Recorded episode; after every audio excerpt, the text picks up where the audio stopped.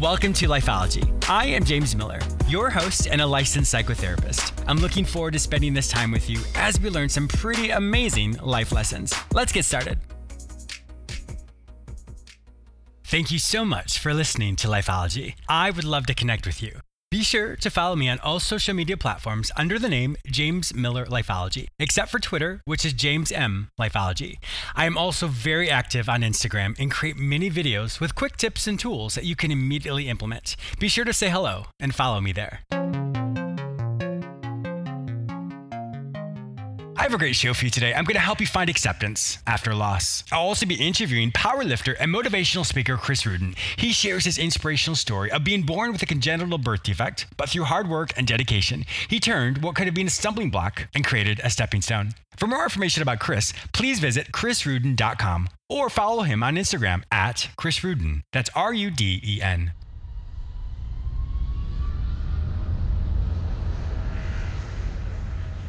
I have some exciting news. Did you know that I'm on the radio three times a week? You may hear me on the same station on Tuesdays at 1:30 p.m., Fridays at 9:30 a.m., and Saturday at 12:30 p.m. You may also hear me anytime on iHeartRadio as well as on all the other major podcasting platforms, including iTunes, Spotify, Google Play, Stitcher, and many others. Simply search for the show name James Miller Lifeology or simply go to jamesmillerlifeology.com.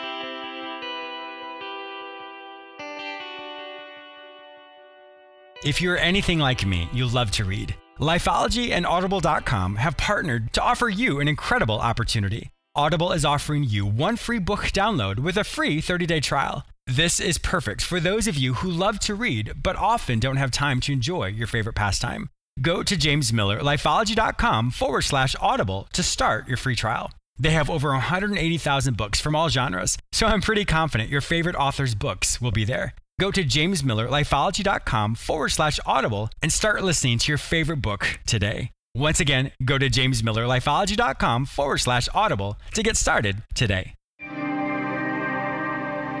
Acceptance after loss. Life happens to all of us. In my field, we have a fancy term that's called radical acceptance.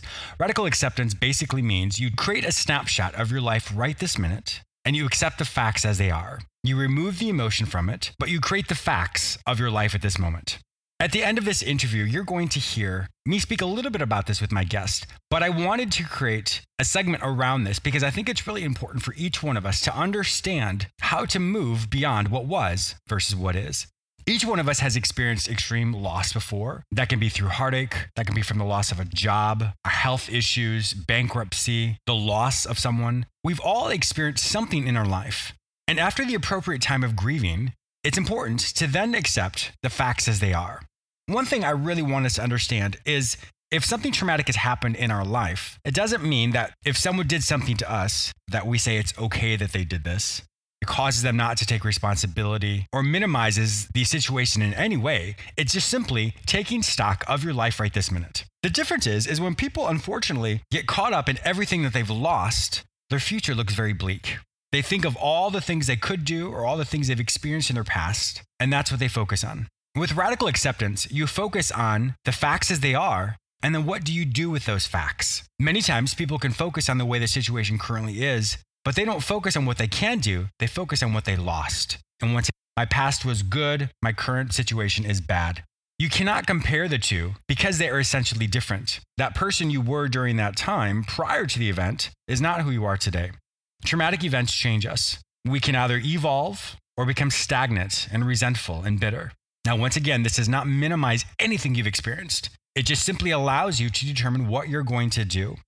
Now, radical acceptance is not a one and done. Essentially, you wake up one day and say, okay, what is different? How do I accept life as it is now and I move beyond this? This is a lifestyle because what is always has the opportunity to remind you of what was. The mindset that you create with this radical acceptance continually moves you forward, continually moves you in the direction of things you can do versus things you cannot do. Redefining who you are today is the most important step because if you create your snapshot of your life based on who you were, you'll never fully embrace who you are today. Remember to remove the concept of good and bad. Today is worse than yesterday, or I'll never be able to do this again. Those concepts do have you focus on what was and not on what is. I often help people think of their current situation like a Rubik's Cube. The Rubik's Cube has six different sides. If you look at your past through one side of the Rubik's Cube, then yes, that is all you're going to see. At this time of your life, you have another version, another side in which to spin that cube to see what your new life looks like. Not your better life, your new life. A question to ask yourself anytime you go through trauma and after the grieving process has ended is what are you learning about yourself? What have you learned about yourself? Did you realize you had resilience? Did you realize you have tenacity? Did you realize that you have the will to live, even though perhaps you didn't think you could or wanted to? Did you realize that you overcame adversity? Did you realize that you have more strength than you thought? On the other side of your experience, with continual radical acceptance, your story is going to help someone else move beyond their trauma, their event, their loss. So I really want to encourage you that regardless of where you were versus where you are today, do not compare those two. They will always be different. Different is not good or bad, it's just simply different. What was will never be, but what will be is what you decide it will be.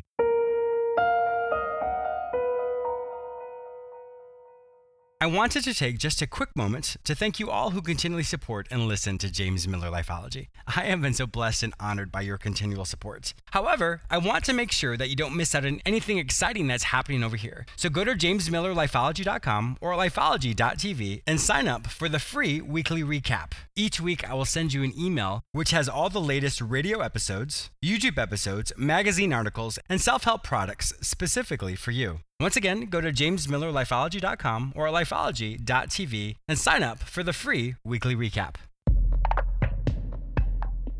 My guest today is Chris Ruden, who was born with a congenital birth defect that manifested in a short arm and only two fingers on one hand. Growing up, he was bullied and embarrassed, but Chris found powerlifting and fitness to become the elite athlete he is today. He regularly speaks to youth with disabilities in order to motivate them to recognize that every stumbling block can be a stepping stone. Welcome to my show, Chris. Thank you for having me. I really appreciate it. I am looking forward to this interview. You have so many amazing things that you've overcome and so many things you've done. So I know you're definitely going to inspire my listeners today. Now, born with a congenital birth defect, that is, you know, obviously there's a difference if someone's diagnosed with something later on in life, but you started out in life as society or people perceiving you a certain way. Can you walk us through that? What was growing up like for you? Absolutely. So I was born with two fingers on my left hand and a shorter left arm. And, you know, I grew up in a very uh, poor area. You know, we went to the church to get food, we were on welfare. And um, that on top of growing up with a disability, I knew immediately that I was different. sure. Know? Uh, I went through a lot from bullying to, you know, depression to later in life, you know, getting into the wrong thing and hanging with the wrong people. But I always tried to hide it from my parents. You know, mm-hmm. I never really wanted them to know because I was embarrassed. You know, I was embarrassed that they that their kid was getting made fun of. I was embarrassed that like I wasn't, you know, good enough. Mm. So I hmm. never really wanted them to know until, you know, finally one day I just had enough and when I told them, their reaction kind of just like changed the way I viewed my disability. In what way? So uh I always used to come home after school and whether it was a bad day, you know, I was getting made fun of or you know, people would call me like a monster because I oh obviously oh I looked different and they wouldn't pick me for certain sports when I was younger. So one day, just this one kid, this kid named Patrick just got to me. And I, I remember going home and like running in the bathroom and I was like, tears were rolling down my face. And I looked at myself in the mirror and I'm like, you are a monster. Mm. It's like I was just so down on myself. I couldn't hide it from my mom anymore. I was like, Mom, I don't want this. You're a nurse. Fix this. I don't want to be disabled. I don't want to be, I don't have this gross arm. I'm tired of being the monster. And then just seeing my mom break down and cry. And all she could re- really say was, I'm sorry. Sure. You know, and what could she do? Yeah, of course. Exactly. There's nothing you can do as a parent, you know, and she's a nurse too. So to be in the medical field, it's like, ah, man, I can't imagine what that would be like. So it was like in that moment, I was like, okay, I have to do something else. Mm-hmm. Complaining about it's not going to work. Not to say that that was my ultra defining moment where I decided what do I want to do with my life, but that was one of the many moments that it I was realized, a mind shift, of course. Yeah, I had to. I had to do something different, you know. But I think also just from a child seeing their parents feel so helpless, and these are my words, not yours, but to see see your, your mom just hurting so much, it it helps you realize that it's not just you who's struggling. You know, it's not just you who has that that quote disability. It's your your, exactly. your parents. They want to give you every. Your mom wanted to give you everything, and she wasn't able to. And this is one thing she could not do. I'm sure everything else she would do her best to do. It sounds like she's an amazing woman, but this is one thing she couldn't do. And so I think with you had that awareness and that epiphany that wow, there are other people who are hurting who are close to me, and what can I do to be protective of them as well? Exactly. So it started to lead me to think like, all right, if I can't change my situation, what can I change? Mm-hmm. What can I do? There has to be something I can do, you know, instead of, you know, living this life of, you know, oh, I can't do anything about it. The ball isn't in my court. I was like, how can I kind of, you know, get some control over my life? And it turns out I did have control. Was just over my thoughts and my behaviors and my reactions to the situations that I found myself in. So that was kind of like the starting point for everything that I've built today. When you look at your perception, how it started to shift, where did it come from a place of disability or deficit to a place of, once again, like you said, I can't control this? There was there was multiple moments. You know, uh, that was like a okay emotional moment. I know something needs to change, but I'm not sure what. Going mm-hmm. into high school, I was very uh, competitive you know, because of my disability or because of my reaction to my disability, I should say, um, I did all kinds of weird stuff. You know, I played drums. I, I wore a glove for 17 years. I hid my hand because I was embarrassed. But I hid my hand and still did things that I was out in the spotlight. You know, I always wanted to be hmm. in the spotlight and kind of perform. So I played drums with the drumstick through the finger hole. I did martial arts. I was the captain and starter of the dance team in my high school. That's cool. I was never like the conventional guy who played sports. Yeah. It's funny. I ended up getting a degree in exercise science, but I still to this day don't like sports. So it's just not my thing. Mm-hmm. So being competitive definitely pushed me to see what I could do, the abilities, you know, but in a healthy way. It wasn't until I got diagnosed with type 1 diabetes that the huge mental shift happened. And oh, that's how I turned that whole obstacle into an opportunity and tried to create my adversity as a business, you know, trying to say, like, what can I do to help other people, mm-hmm. my struggle, you know? I know that I teach best what I need to learn most. So for me to help myself, I have to help other people. That's just how I learn. That's how I grow. And, you know, once I kind of was serious with myself and leveled with myself, like, this is what you have to do, I loved helping people. And I took it seriously. I took it as a job, and here we are. You know, that's great. When you were diagnosed with type one diabetes, and obviously that's no one's expecting that. So you have this the way you started in life, this this feeling a certain way about yourself, and then being diagnosed with something else. How was that for you? I honestly think the only reason I was able to deal with, you know, getting diagnosed with a lifelong condition, mm-hmm. you know, and lifelong autoimmune disease, it was because I had been battling the mental struggle of living with the disability. And I had finally learned how to kind of be okay with myself. I still hid my hand, sure. but I was okay with myself. You know, before I really was not okay with any part of myself. Mm-hmm. And at this point, you know, I was, I was doing a lot better. So when the diabetes came and I was like, okay, you got to do the best with what you got where you're at. I read that quote somewhere and I'm like, okay, what can I do with this? What, how can I use this as momentum. You know, at the time I was studying law in college. I wanted to be a lawyer mostly because I just like to argue with people, and I think that's not a good reason to be a lawyer. Uh, there's right. a lot more than that. Now, if that was the job description, I 100% would be amazing at it. But um, seriously, I I ended up deciding to switch to exercise science because at the time that was my biggest goal. You know, mm. I conquered dancing and drums and all this other stuff. But bodybuilding and lifting, I was told by so many people I couldn't just because I wasn't symmetrical, and symmetry is what they judge on. Sure. So I was like, okay, I'm stubborn, I'm competitive, I'm going to take that as a challenge. I got into exercise and I was like, maybe I could start, you know, working with other people with exercise because that whole teach best, which you need to learn mm-hmm, most. Mm-hmm.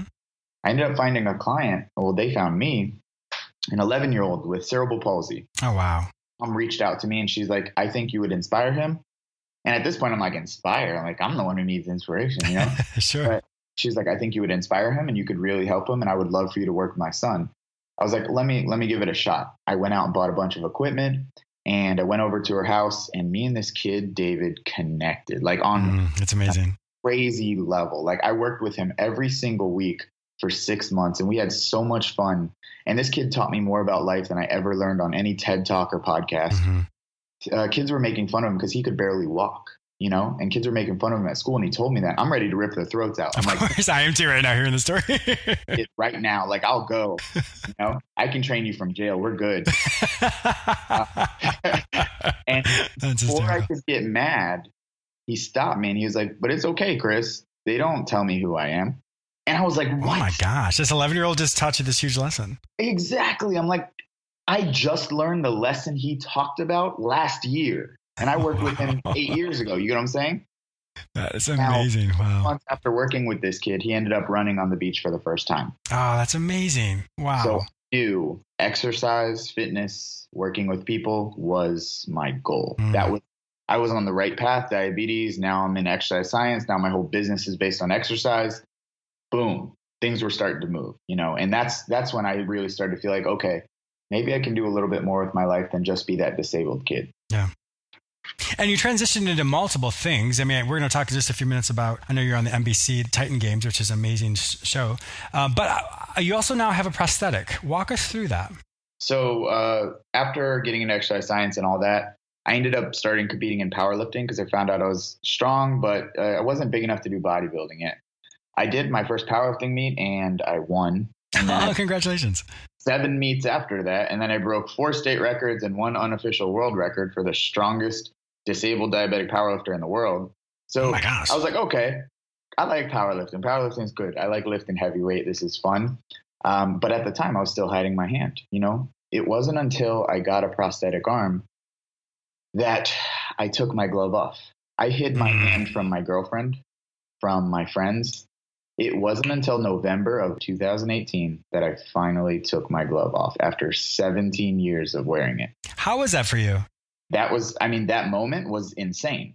And of Mhm. course i do everything on such a ridiculous scale. I was like let me just make a video of me taking my glove off and post it to the internet because i'm scared for one person to see. Let's let a bunch of people see. And by a bunch of people that video went so viral i hit 2.8 million Oh my views. So gosh. Wow. at this point you know it was a little bigger than you know just showing one person so that was it made it easy for me to you Mhm. know kind of uh, be open Well, because people were celebrating it. They weren't. They weren't seeing it as a Oh. deficit. They were seeing this as a milestone. So I think just that reframe for you, that support you got from all those views and all those people saying those great things, it also solidified what that meant for you. It was absolutely insane. These people were messaging me. I've been hiding my disability from my wife for 20 years. I'm like, the, the messages I got from support was it was crazy, you know. Wow. So the prosthetic arm helped me a lot with the mental stigma of being okay with myself and Mhm. being disabled. Some people are outright really cool with it. Some people aren't. And as a guy, we struggle with the stigma of, oh, you, you're not supposed to be self conscious. You know, you're not supposed to have any emotions. You're not supposed to do Sure. anything like that. You're just strong, you know? No, no, we're, we're allowed to. We're human, you know? And that prosthetic helped me with that huge mental hurdle. Not to mention, I started developing carpal tunnel on my right hand, which is just from overuse, only Mhm. having my hand. So the prosthetic helps me with a lot of daily life functions, and it looks super, super cool. I know it does. I saw the pictures of it. I was like, that's really cool. You look like a super, like a superhero. exactly. So, which led me to what I'm doing today. Now I travel the country uh, and the world speaking to kids, whether they kids and adults, whether they have disability, diabetes, or even at conferences and sales meetings about overcoming adversity and Mhm. my message, which is limitations are self-imposed. yes, which is which is very true. I mean, the, you know, everybody has some type of. I don't want to use the word deficit, but there's there's something in our- each of our lives that is a stumbling block, and Absolutely. times we don't realize that. Well, for one, we we haven't identified that it is a stumbling block. We just allow life to just treat Oh, us a certain way. side, yeah. And we kind of decide that you can't do anything about it, but that's our Mhm. decision to lie to ourselves, you know? yes, people come up to me all the time and they say, "Oh man, I would love to help people. I'd love to do what you do, but my story isn't as cool as yours." I'm like, "Listen, every single person listening to this podcast right now, including you, has the same story as mm-hmm. I do. certainly. You went through some crap, you got over some crap, and more crap's coming. If Yeah. you can package that in a way that can tell someone how to help, you know, themselves get better, you're gonna make a huge impact." And you know, it's the whole aspect as well as if you've overcome something before, the situation today may be different, but the mindset and the the, the feelings that you experienced yeah. then, you you are now currently feeling them. So if you did it before, you can do it again. And I think so many times people don't realize there's so much data in each person's past, which gives yeah. us so much fuel to overcome what we're currently facing today. It's crazy, you know. If you think about what's the hardest thing you've ever had to go through in your life, and you're here now, you did it, you made it, you won Yes. You know, you, took another breath. Yes. Exactly. You're here. If, even if it didn't go the way you wanted it to, you're still here. So if you can get through that, I promise you, can get through everything else. I like to teach people that everything, every situation in our life is like a jigsaw puzzle piece. And with, when you continually look at your life, because there are many things that just don't make sense, it will never make sense and we'll never know why. But when you see what the outcome was, or perhaps a closed door opened up another door for somebody else, we can then start to see how those jigsaw puzzle pieces kind of link together to form this tapestry this picture of who we are today. And so the more awareness that we have, and like I said before, if we take a, a stumbling block and turn it into a stepping stone, the lessons we learned from that event create the opportunity for another opportunity that's even greater that we're now proactively a part of, that we're choosing how we're going to respond. We're choosing the outcome that's going to happen. So I think when people really isolate an event and say, this happened to me or this happened to me, we don't step back enough to look at the perspective because perspective always gives us understanding and awareness to say, okay, I don't understand that and I'll never understand it. But what came out of that and what came, perhaps came out of it years later has allowed me now to be the person I am today. You know, for example, for me, you know, I'm no different than anybody else. Multiple things have happened in my own life, but I love who I am today. It took me a long time to say that, but I love who I am today. And so each thing that went, I went through, or either something I put myself through or life happened, and now makes sense of who I am today. And once again, when we can find that I love who I am today, it then links together, like I said, into that beautiful puzzle piece or that picture of who we are today. I love that. And you know, to add to that, that's a it's a great way to conceptualize like what what it is to go through life and hit these roadblocks. You know, sometimes those puzzle pieces seem like they'll never fit mm-hmm. until you spin the puzzle around, until you change the perspective of how you look at the entire puzzle. Yes. Until you change your perspective of how to use that one piece, that one event in your life that doesn't make sense. And honestly, sometimes in life, I've found that we we try and make sense of everything when something's just simply Will never make sense. Yeah. We we need a reason. We need to apply a reason to why something happened. Sometimes you just stubbed your toe because you stubbed your toe. Don't get stuck trying to make it like, oh, it's because I'm a Libra. You know, it's not because mm. you're. you know, that's it. Let's yeah. focus on moving forward instead of looking back where your, you know, ashy skin is left on the sidewalk. yeah, I think it also goes back to this place of we many times will conceptualize the outcome of an event is there's something wrong with us. There's a deficit within us. There's I'm, I'm not attractive. A story that has zero emotion. Yes, exactly. And so when we don't, when we create it that we're the fault or the reason why, then it creates, like you said earlier, that limiting belief, and then an event then becomes who we are as opposed yeah. to just an event. An event can never become who we are without your permission. Exactly. Um, something I do want to add though that I actually got it was really weird. It was the first time that ever happened. I got backlash on something I was talking about about uh, changing your perspective as a person with a disability, and someone's like, "No amount of positivity will ever give me my leg back or give me my arm back." Let me clarify. No amount of positivity or most likely medication will give you your leg or your yes, arm back exactly. or make your condition better. You know, we can learn to treat it, but I don't think positivity cures anything, but I do think it treats a bad mindset. And that's the main thing we have to live off of, not our body, but the way we think, you know? And I want to clarify that. Yeah, and I think that's a great clarification. Let me piggyback off that as well is when we compare what was versus what is, there's it's always going to be quote less than because when we get stuck in perhaps this for this example the mobility of something for someone to lose their mobility yes that's not going to be better it's going to be different. So we have to remove what was and keep that separate because it will never be today. So now we have to take the new framework to say okay, what can I do or what is as opposed to what was. When we have that grief, yeah. we get lost in that. And that's when people compare. And that's where that quote positivity will never be, will never fix it. Well, we're not trying to fix it. We're looking at what is. I am not a positivity hippie. Like if the burning, if the building is on fire, I'm not going to stand in there and chant myself out of the building. I'm going to run out. You know, I'm not dumb. Yes. But seriously, you know, if something happens, if I were to lose my legs and I couldn't walk anymore, it would change my life. Of course, but it doesn't it would change my message and my vision and my purpose because my purpose is to help other people, regardless of my limbs or digits or what I'm going through. My purpose is to help other people. You know. Yes. So that to me, when I that's my personal thing, I will always be driven to do that regardless. As long as my heart is still beating, I will find a way to do that. Well, it's it's the augmentation or the changes of what we can do versus what we cannot. And I think once again, when people get stuck in that, they stuck in what they get stuck in what they can't do, and Correct. then all they do is drill what they can't do. And I don't need a reminder of what I can't do because I'm well aware. Mm-hmm. You know, I need a reminder of what I can do. And uh, I posted a little quote yesterday on my Instagram. You know, only people who can see the invisible can do the impossible. Yes. You know, and when when you think about stuff like that, like your vision has to be bigger than what you went through. If it isn't, you're only going to have the past as your future, and that's not going to get you anywhere. Exactly, especially if you feel it comes from a place of feeling less than, then yes, then your perception, yeah. what, what we call in my field emotional forecasting. What I feel today, I forecast to my future. If I feel it today, that means I will always feel it.